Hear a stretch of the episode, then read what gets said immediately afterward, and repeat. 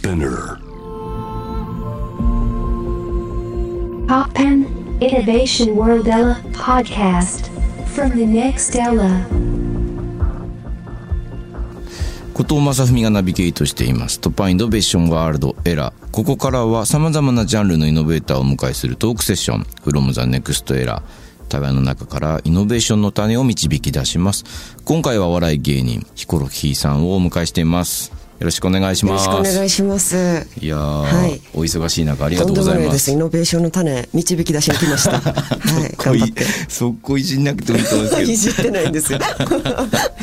そうだけどなかなか緊張しますよね。そのろ僕も毎回ね、はいあのーここ読むときちょっとね、はいあれですよ、気合が入りますよ。本当ですか？六本木まで来て、はい。やっぱイノベーションの種って言ってる自分と、はい。なんだろうな、その立ち飲み屋とかで酒飲んでる自分との距離とかを時々 測って、これ読んだ時にね、その距離が明確になるっていう。そうそう、とちょっと戸惑いながらも、でもやっぱ俺もイノベーションすしていこうと思いますけどね。いやしていきましょう。はい。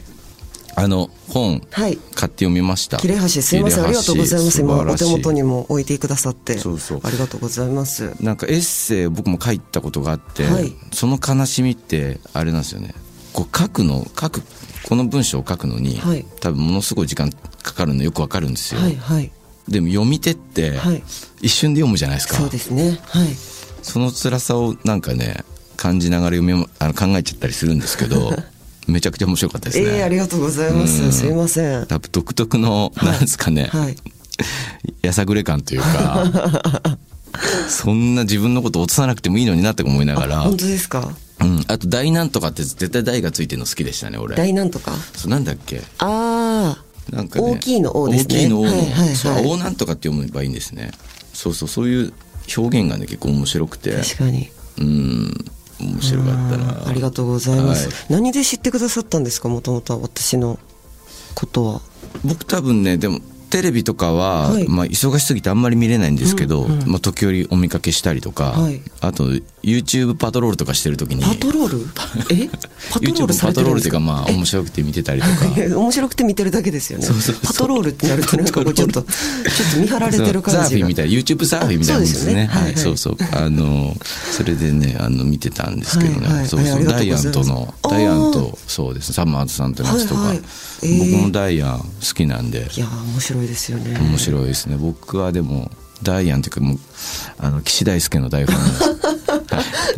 知ってる人少ないと思います。ね。オール雑漫才のねあのす。すごい醍醐味と呼ばれる岸大輔そうそう。はい。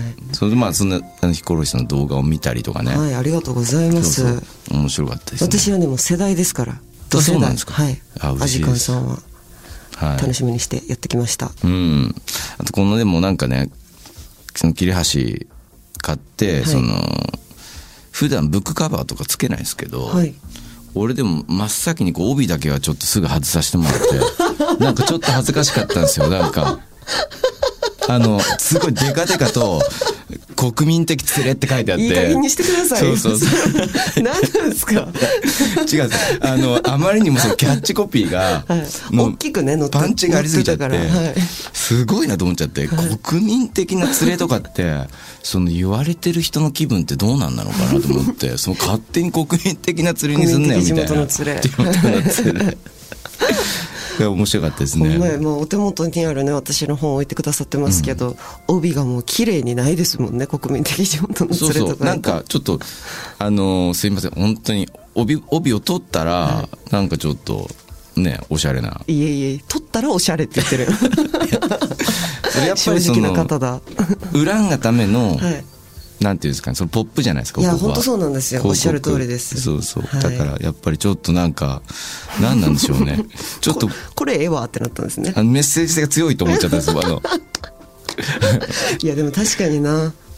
私も外しちゃう帯ってありますからね。ねそうそうでも失礼ながらちょっとそこだけは外させていただきました、いやちょっとあとねあのありがとうございます。ニヤニヤするのをこらえながら、はい。電車の中で、はいそうそうでも今日僕心配したんですよ。っていうのはなんかあのね、ヒコロヒーさんの,、はい。あの借金の動画チャンネルあるじゃないですかあ自分はい。ありがとうございます。それのなんかパッたまたま開いたのが、2時間ぐらい遅刻された 回だったんですよね。現場にね。二日目かなんかで、はい。はい。面白かったですけど、ありがとうございます。僕行ったことある会議室かなちょっと思ったんですけど。ああそうです、んあの渋谷の。そうですよね。はい。あ渋谷のはいはい。そう三山三山カフェの。そうですよね。はい めっちゃ面白い、はい。すぐパスタ頼もうとしたところが面白いわ。悪いなってごめんなえーありがとうございます。ちゃんと来てくださるんかなみたいなことも。ははいちゃんと来れましいたやはい。はい、い、やでもねそうそういろいろ聞いてみたいことたくさんあるんですけど、はいはい。そうそうどういろいろ考えてきて。まずその僕すごい興味あるんですよ。芸人さんとか、はい。でいわゆるこう芸能人、テレビにあの出演される方々、はい。じゃあなんでかっていうと僕全くその自分を売り込みたいって気持ちがないんですよね、うんうん。でなるべく人に見つかりたくないと思ってるんですよ。普段の生活の中で、うん。はい。あの街中で、はい。うん、だからなんなら音楽は知られてるけど、僕のことは知らないみたいなぐらいの方がほラジオに出ておいて何を言うって思うかもしれないですけど。いえいえいそういうイメージでやってるんですね、はい。でもなんかすごい過酷な仕事だなと思うんですよ。芸人の皆さんを見てると、はいはい。もう自分を売らなきゃいけないし。そうですね。そうそう。もちろんなんかそうそれぞれのすごい技術ってあると思うんですけど、トークとかの。でもそういうのってなんだろうな。残りにくいですよね、うんうん。ネタとかは残るけど、はい。みたいな。そうそう。そういうなんかこうサバイブしていくはいなんていうんですかね難しさとか,、モチベーションとかどこに持ってんのかなみたいな。いや私はお金ですね。あお金ですか？お金。がやっぱり一番こう目下のモチベーションになってるというかあ結局やっぱその今芸歴が11年目で、はいはい。丸10年ずっとこの食えなかった年収2万とか5万とかのうんうんうん時代が10年ずっとあったので、はいはい。なんかそこから自分の性質というか、やってることも全部変わってないのにここ12、年でガッとじゃあテレビいろいろ出させていただいたり、はいはい。お仕事いただいたりとかして、うんうん。一番ピンときてないのは私じゃないかなと思っていてなんかその今まで10年間はなんか良くないみたいな、その気だるげな感じとか、やる気ないように見えるからもっと声出して声張ってやっていきなさい、テレビ出たいんだったらポップになって、えー女芸人といえども身なりに気を使って可愛らしくいなさいみたいな、はい。10年ずっと言われてきて、ん。でそれももうでも、えー知らんがなと思って、ずっとやってきてでそのまんま来たらやっぱここ最近になってそれがいいよねみたいな。声を張らないそのやる気のなさそうな感じがいいよねとか、はい。女芸人さんらしくないのがいいよねと、うん。うん。まあ無責任なものだなと思ったりはしてますけどねありがたいことだなと思いつつも、そうそうですよね。まあ、なのでこのうん。一時のものというか、まあ、本当にいろんなものがこう噛み合って今の私の感じとうんお仕事いただけるなんか量みたいなものがこう合致してるだけであってうん。あんまりそんなずっとここでは頑張ろうみたいなことではなくて私もお笑いをやっている人間なのでまあ自分のやりたいお笑いを自家発電で作れるようにならないとなっていう誰かに呼んでいただいてその場でどうこうっていうことではなくそれこそ YouTube だったり舞台だったりとかやっぱそういう芸人が一番強いのかなと思っているので、確かにね、はい、戻れる舞台があると本当に強いですよね。そうなんですよね。結局そうですよね。一生できますもんね、はい。漫才師とか、ん。落語家とか、はい。本当になんなら国宝になったりしますからね。なんならね。そうすごいことだなと思います。いや芸なんだなと思ってやっぱり。いや本当そうです、なんかこうちょっとバラエティの現場とか、まあちょっと萎縮しちゃうような現場、はいはい。あちょっと緊張するななんて思ってる時もいやまあ別にこれがダメでもコントがあるしなとか、まあ、コントをコツコツやっていけばいいしなとか思うと、まあ一個こう強く荒れるみたいなものもあってやっうんなるほどねぱりうん実力をつけることがすごく大事だなと思ったりしますね。自分でなんかこう椅子とか場を作れるっていう能力があると本当に気が楽ですよね、そうですね。うん。テレビを見てるとあ椅子ってもやっぱテレビの側とかが用意してて、はい。もう本当にあっさりそこに合わない人を切られたりとか なんか例えば不祥事とか起こしたら、はい本当にスパッとそこに入る次の人がもう用意されてて、はい。はい。結構なんつったらいいのかな、うん、厳しい世界だなってやっぱ見てて思うんですよね。なんか本当ね。割と冷静にいられるんですね今なんかすごいもうめきめきとブレイクされてるように僕らの世代って女性の芸人さんっていうとやっぱ山田邦子なんですよえ。ね山田邦子さんね。えそそんな世代ですか？僕もう40半ばなんで、ええやっぱ山田かつてないテレビ、はいはいうはい。ちの両親好きですげえ見てましたよ。ご両親の世代ですか？いやでも僕小学校とかだったと思いますけどね。でもめちゃくちゃするなと思って見てましたけどね、うんうん。なんかはい、もうあの菅さんのモノマネとか。愛は勝つ？そうな愛を勝つの。もうなんかいその歌詞言いたいだけモノマネみたいな替え歌すごかったりとかもう山田かつてないウインクとかやりたい放題って感じがしましたけどね。小学生ながらにそう思ってへ見た記憶がありますけどね。うんそうなんですね。そういう番組とかはい。やりそうなぐらいはい。めちゃくちゃなんて言ってんですかね。あの高速で突き抜けてる感じがしますよ。いやいやいや見てると。本当はい。いやでももう本当に風緑のような世界だと思っているので、いうんうん、お話聞いてるとすごいあれなんですねやっぱり。冷静というか。やまあでも浮かれる時もありますけどね、浮かれてはいるとは思いますけど。はい。いやでもこれでもお金の話だとあのはい。香水買ったくだりとかねすごいよかった。読んでいただいてる。んでありがとうございます。あのお金全然その、はい。なくなる経験とか自分も売れてない頃あった、売れてないというかデビュー前にあったんで、はい。月末100円とか200円とか。いやありますよね。当時どうしようかなと思って、はい。でもなんか、まあ、当時まあすごい僕も愚かだったんで、まあひとまずタバコ買おうみたいになわっちゃってかります。めちゃくちゃわかります。めちゃくちゃわかります。残り20円ぐらいになるの分かってても買っちゃうみたいな、愚かじゃないです。後藤さんそれは。そうですか。愚かではありません。これ何なんでしょうねでもね。あああいうなんかそのお金ないなりのなんていうんですかね、止まらなさっていうのがあってまとまらなさっていうかなんかね、あれ難しいなと思ってそういう懐かしい気持ちでも見ました。自分の成功の前の話とか、500円あったらねおにぎり2個でも3個でも買えるのに。いや本当に本当に。タバコ買っちゃいますよね。タバコ買っちゃいましたね僕も。多分その当時200円そこらだったんですけどまだ安くて、はい。300円ぐらいでも買ってましたね。もうなんかもうこの先食うもんなくてももう買っちゃってましたね、あとあれはしませんでした？これ私だけかな？あの試験目タバコなくなってタバコ買おうお金ないから、はい。灰皿とかゴミ箱をひっくり返して長めの試験目探してそれ吸うみたいな。人の家のじゃなくて外のとかですか？いや自分であ自分のそそうですよね。あのやりましたよ試験目は。ありますよね。お金なかったら、うん。はい、あとはなんかそういう貧乏時代の。もう納豆だけ食ってたら死なないって信じてたんで当時。納豆ですか？納豆。だからあのお米はあれだったんですよ、はいはい。おじいちゃんが農家だから、はいはい。お米だけ送ってくださるんですよ、だからそのお米を炊いて納豆でしょみたいな。あー合わせて食べて。自分の中でそう万能食みたいな。確かにそう言われたらそんな気がねしますけど。100円で3パックいけるんで。そうですよね、三食分いける。3食いける、うん。もうこれは死なないみたいな感じで。そればっか食ってましたね本当に。ねいやありますよねお金ない時に、うん。そううそう。そううのは。うん。はい TOPPAN INNOVATION WORLD ERA 後藤正文がナビゲートしています。今回の「フロムザネクストエラーはお笑い芸人ヒコロヒーさんをお迎えしています。よろしくお願いします、はい、後半はヒコロヒーさんが今活躍されているステージの扉を開けた突破ストーリーとともにこれからの活動について伺っていきたいと思います。あの、あともう一個ぐらい聞いてみたかったのは、はいはい。その、どうなんですか？その、まあ圧倒的な男社会に見えるんですよ、その、はい。はい。芸人社会って。はい。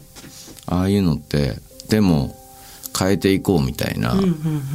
例えば僕なんか A マストさんっていうのをあ昔、はいはい。あの、その YouTube パトロールで発パ見した。トロールって何なんですか？ずっと言ってるけど。発見した時に。して回ってくださってる？発見そうなんです 発見した時にすごいこの人たちめちゃくちゃそういうとこに多分反抗してるなと思ったんですよね、うん。戦いに行ってるみたいな、はい。そうそうすごいかっこいいなと思ったんですけど、その最初に言われたように大人たちに言われるこうしなさいああしなさいも含めて、はい。なんとなく求められちゃう役割とかってはいはいはいあるじゃないですか、ありますね。うん、そういうのまあヒコロヒーさんもそうですけどあちょっとずつ変わってきてんだなみたいな空気が。そうですね。それは感じるんですよね。うーん。させられるみたいなことがすごく多くないですか、この普通に普通にこう生きていきたいだけやのに、うん。生活においてこの服を着たいわけじゃなくて、はいはい。着させられていくとか、うんうんうん。この髪型をしたいわけじゃないけどこの髪型にさせられていくみたいな、うんうん。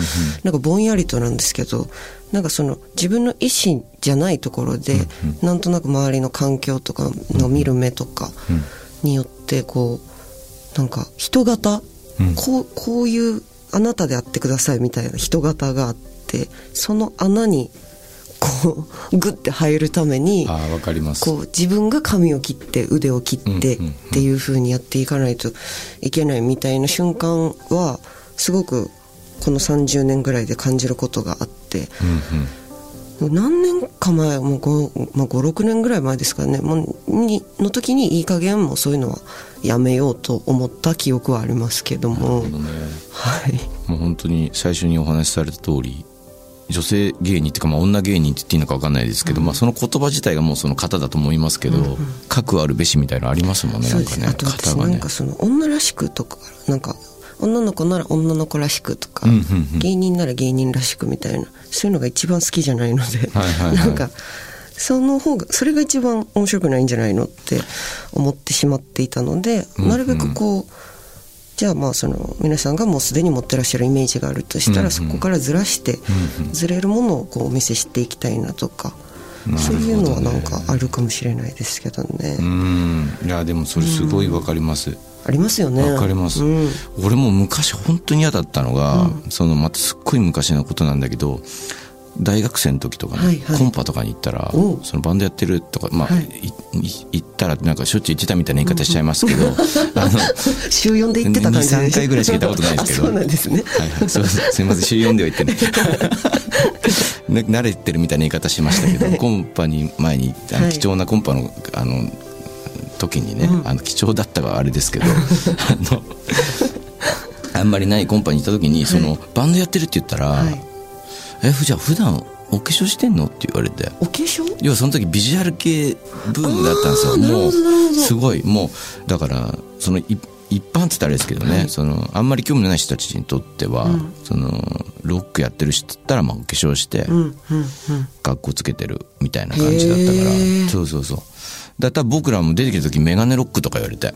はだからなんていうの？もうそもそもメガネしてるのがロック的じゃないみたいな。あへえもうなんならなんで革ジャン羽織ってないのぐらいの空気っていうか。あそうなんですね。そんな感じはあったんですよ。ちょっと舐められるっていうかね。そうそう。そういう方があったりでもそれに反抗してきたところはあるんですよ。なんかね、うん。うんうん普段着野球じゃないけど、はいはいはい。もう絶対もうパジャマで行ってやるみたいな。インタビューみたいな。実際本当着替えてやるか着替えてやるかみたいな。もうしわしわのスウェットで行ってやるわみたいな感じでここまで来ちゃったところがあって。いやでもやっぱりそういうのがないとうん。なんかそのねこうあんまりなんかこうその時その時の時代でいいものとかもてはやされるものっていうのはやっぱ変わりますけどその時々に合わせてこうちょろちょろ迎合していってもなんか私はいいものが作れないような気がしていてやっぱりなんかこうみんな共通してあるのかなと思いますけれどもいかがでしょういやうですいや本当にそうですよねいや本当に本当に、うん。あと最近すごい俺ふと思ったことを聞いてほしいん。ですけど、お聞かせてくださいあの俺は将来なんかじいさんにならないといけないのかみたいな問いがあって そのとばあさんになるっていう選択肢もあってもいいのかなってちょっと思っちゃったんですよね。お。うん。おばあさんになるという選択肢。そうそう。っていうのもなんかこれあの俺おじいさんの観察するのが好きで、はい。その変なおじいさんを文章で採取してるんですけどまあ、一一番びっくりしたのはあの、はいロータリーで、ね、すっごいでかい音でへをこいたおじいさんがいて でめちゃめちゃ目があったんですよね。でやばいと思って、はい。そのまあさっと立ち去ったんですけど、はい。ちょっとあの駅前の本屋に用事があるのを忘れていて、どうしてもやんなきゃいけなくてでああと思ってそのじいさんの方に戻んなきゃいけなかったんですね振り返って戻ろうとしたら、めちゃめちゃ笑顔でじいさんが手を振っていてなんで？わかんないですよ。ちょっと歩み寄って始めたんですよ、はやばいと思って、はい。そ逃げたっていうのがあったんですけど、そうそうそう友達やと思われたんですかね。どうなんですか。でもすっごい本当に乾いた音で。へえかわいいとバーってなんもうクラクションみたいな音だったんですよ。破裂音のような。破裂でびっくりして。はいそういうじいさんのことをちょっとね、まあ採取してるんですけど。その後目が合うっていうのもねそうなんです。奇妙ですよね手を振ってくるのもちょっと怖くてお仲間と思われたんかなみたいなそうですね。そうですよね。そうでもじいさんなんか見てるとね、なんか怒ってるじいさん多いですよね街中でね。不機嫌なおじいさんとか。あのおばあさんにこう質問してるおじいさんとか、はいはいはいはい。で俺ああいうふうになんか世の中の不機嫌を体現するような、はい。ザ・老害みたいなおじいさんになりたくないなと思って。うんうんうん。そしたら別になんか将来的には多分もうこう性欲みたいのも多分落ちていって、はい。あ自分の性別って死ぬ死ぬ間際に向かってあやふやになっていくなと思ったんですよね、そう考えたらもうなんか俺どっちか分かんなくなってきたらおばあさんでもいいんじゃないみたいな。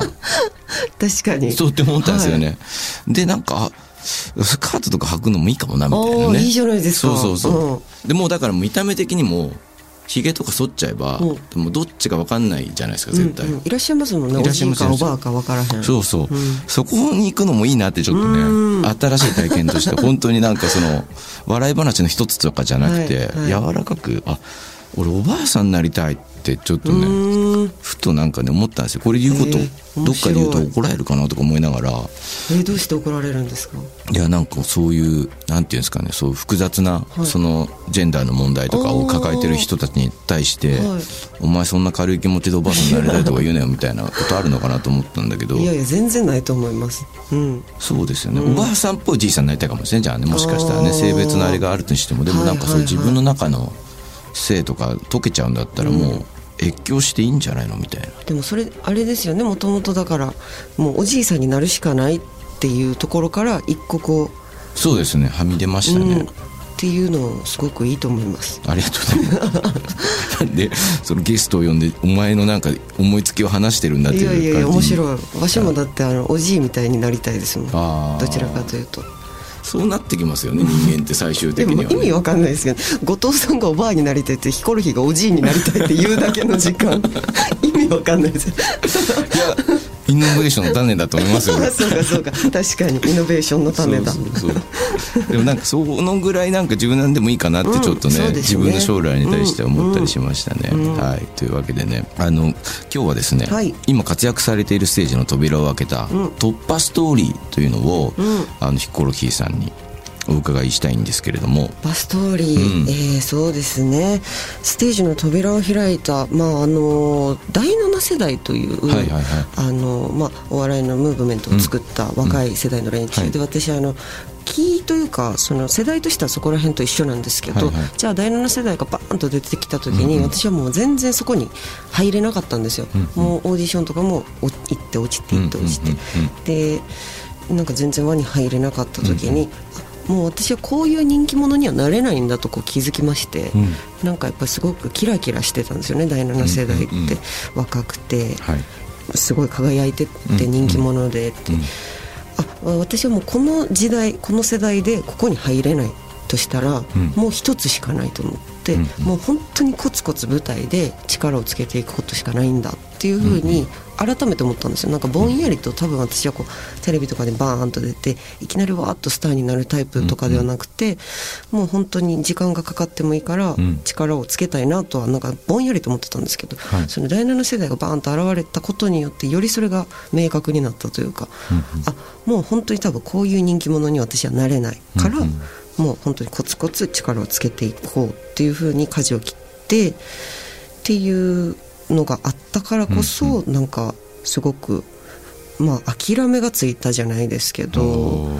うんなんか人気者っていうよりかは本当にこう自分の軸をちゃんと大事にして、えなんかその時にやっぱみんなが私の世代のみんながその第7世代に入りたがったんですよ。はいはいはい。やっぱり今第7世代その当時はその肩書きがあるだけで仕事が増えたりとかもすごくしたのでみんなが第7世代第7世代ってなって、その色めき立ってる感じもちょっとだけ嫌だったんですよね。なんかこうなんかスケベな感じというか、うんうんうん。なんか何なのもうみたいな思ってて。うんうんうんうんっていうところでなんかある種自分の中で折り合いをつけてじゃあもう私はこういう感じでいこうっていう中で、っていうのは結構一個良かったかもしれないですね。今思えばですけどなんかそういう風なそれは突破ストーリーです。私の。あなるほど。第7世代に迎合しなかった、でもなんか独自の立ち姿ですよね。ヒコロヒーさんって。あ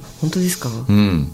本当？うんなんかえって思いますよ。えっていうかちゃんと引っかかりがあるっていうか。へえ変ですか？変というかユニークってことですね。つまへりー変だっていうとちょっとあれですけど、ユニークだなと思いますよ、うん、なんか目に留まるっていうか、あそうなんですね、うん、最初に見た時は多分紫のジャケットの姿だと思いますけど、あはいはいはい。どこかでねテレビとかでお見受けした時は、いやすごい変わった人変変わった人っていうかなんか パッとこう引きつける何かはあると思いますけどね、えーそうなんですそうねそう。それをなんか偉そうに花って呼んでいいかわかんないですけどなんか独特なユニークさをちゃんとえー。発してると思いますけどね。嬉しい、うん。ありがたく頂戴します、すいません。でもなんか本当にね、そういうムーブブームみたいのバチって立った時、距離感難しいですよね。難しいですね。当時は結構やっぱその、ああもう無理なんだっていうような、多分もう売れないんだ売れることできないんだって思ったりもしましたし、うんうん。でもなんかかといって第7世代に入りたがってねこう、うん。いろんな人にこびていいる人たちを見るのも辛かったですし、はいはいはい。そうなんだよね。お笑い芸人もその難しさがね世間的にもこう認知されなきゃだし、うん。ある種こう波に乗っていかなきゃいけないところもあったりとか。そうなんですよね。なんかやっぱり音楽やってらっしゃる方も一緒かもしれないんですけど私はお笑いをやってる音楽やってらっしゃる方は音楽をやってらっしゃる、でもなんかエンターテインメントっていう世界になると、結構その道だけを職人的にやっていっていても、うんうん難しいみたいな瞬間ってはいはい。訪れたりするじゃないですか,、わかりますわかります。どこかこう商業性も必要だったりとか、うんうんそうですね。なんかそういうのはすごくこう兼ね合いというかバランスを見ながらやっていかなければいけないんだなと思いますけれども。本当そうですよね、はい。だからなんかそうテレビとか見てるそうあそうだ一個話そうと思ったのは、はい。俺そういう意味でなんかね芸人さんですごいなと思う人がいて、す好きなのは、はい、うっちゃんなんちゃんのうっちゃんおとうっちゃんあと有吉さんですよああ有吉さん。はい。でこの二人はねなんかそのすごいなんていうんですかね若手のフックアップずっとやってて、うんうんうん。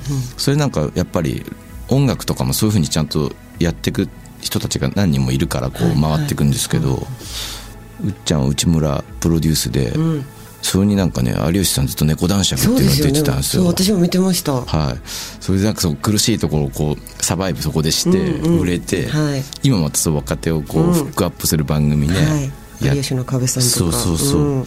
やってらっしゃるの、なんかその辺のなんかああいうなんていうんですかね回転のさせ方って、めちゃくちゃそのなんかある種のブームができるのとは別に、うんうん。なんていうんですかねちゃんとこうお笑いならお笑いとか芸人のど、その土壌をこう守ってる感じがするっていうあかちゃんとこう芽が出て畑になるようになるほど。してるように見えて、ああいうの動き超かっこいいなと思って。確かに。そうそうそう。へなんかそういうのも大事だなっていうの芸芸事ってなんかうんうん。そういういろんな悩みあって、はい。本当にお金になるって運とかもあったりとかして、うん。はい。ね、一瞬の輝きだったりすることもあるから、はい。なんかそれを支えるシステムってすごいほんま本当はですね。ね確かにそうシステムと思ったことなかったですけど確かにそうですね。そうですよね。それは。あれは多分ちゃんと俺支えてるんじゃないかなと思うんですけどね。へー。もう中学生さんとかがはい。ブレイクししてんのとかめちゃくちゃ最近なんかめちゃくちゃ感慨深いですけどなんかね。でなんかネットで2021年のブレイク芸人タレント、えーヒコロヒーもう中学生おぼんこぼんってなってたんですよ。バグの時代。バグの時代入り乱れちゃってますね。そうそうそうそう。おぼんこぼんさんはブブレイクなのかっていうかあれですけどね、は いい、やいやでも本当にあの今後も活躍楽しみにしております。はい偉くなはいってまた呼んでください、あそうですね。い本当にいろいろトークの技術とか教えてください。い、えいえいえそんなそんなめ恐れ多いですけれども。僕カンジャムで結構喋ったけど全然使われてないです、なんですか？多分ちょっとかかり気味で あのちょっとなんて人のトークにかぶり気味で話しちゃったんですよね。た多分きっと編集しづらかったんで後から。でもほらオタクだからはい。好きなこと早口でえそうですね。バッて自分喋りたいです自分勝手に喋っちゃうって、音楽の話でちょっとかかっちゃって、ああな本当俺最後の最後に出てきたんですよね、はいはいはい。あの最初からいるのに、うん。絶対使ってもらえなくて。反省しました。落ち込みました。そうですね。あでも皆さんこういうふうになんかあのな悩みを抱えてるんだなってことを理解しましたね。自分が使われてないみたいな。ああだからちょっとトーク上手くなりたいな、いえいえそんいや、はい、じゃあ最後にね、はい。あのヒコロヒーさんがはい今活躍しているステージの「ベロリタ突破ストーリーの」はい。えーその一曲ですね。勇気づけた一曲、えー選曲していただきましたけれども、その曲と選曲の理由を教えていただければ、はい、えっ、とこれは韓国のバンドなんですけど、はい。ヒョゴというバンゴバンドの、えーリザージャケットっていう楽曲なんですけれども、まあこれは私あのまあ単純にめちゃくちゃかっこよくて、うん。ちょっとがんやる気になれるなっていうところですごく好きなバンドで、はい。まあ、えー、賞レース前だとか単独自分の舞台だとか、っていう時は必ず聴いてるようなうん曲ですね、すいません。すごい。なんか浅い浅い理由なんですけれども。でも兵庫はい。ってパッてこう上がる友達ってそんなたくさんいないから。あ本当ですか？はいすごい。うん。とっても好きなんです。どうやって知ったんですか？どうやって知ったんやろ最初はあでも韓国の韓国人の友人がはい。教えてくれたようなあそうなんですね。気がします,、うん。当時。すっごいかっこいいですよね。はい。はいじゃあ、え、曲紹介お願いします。はい。兵庫でレザージャケット。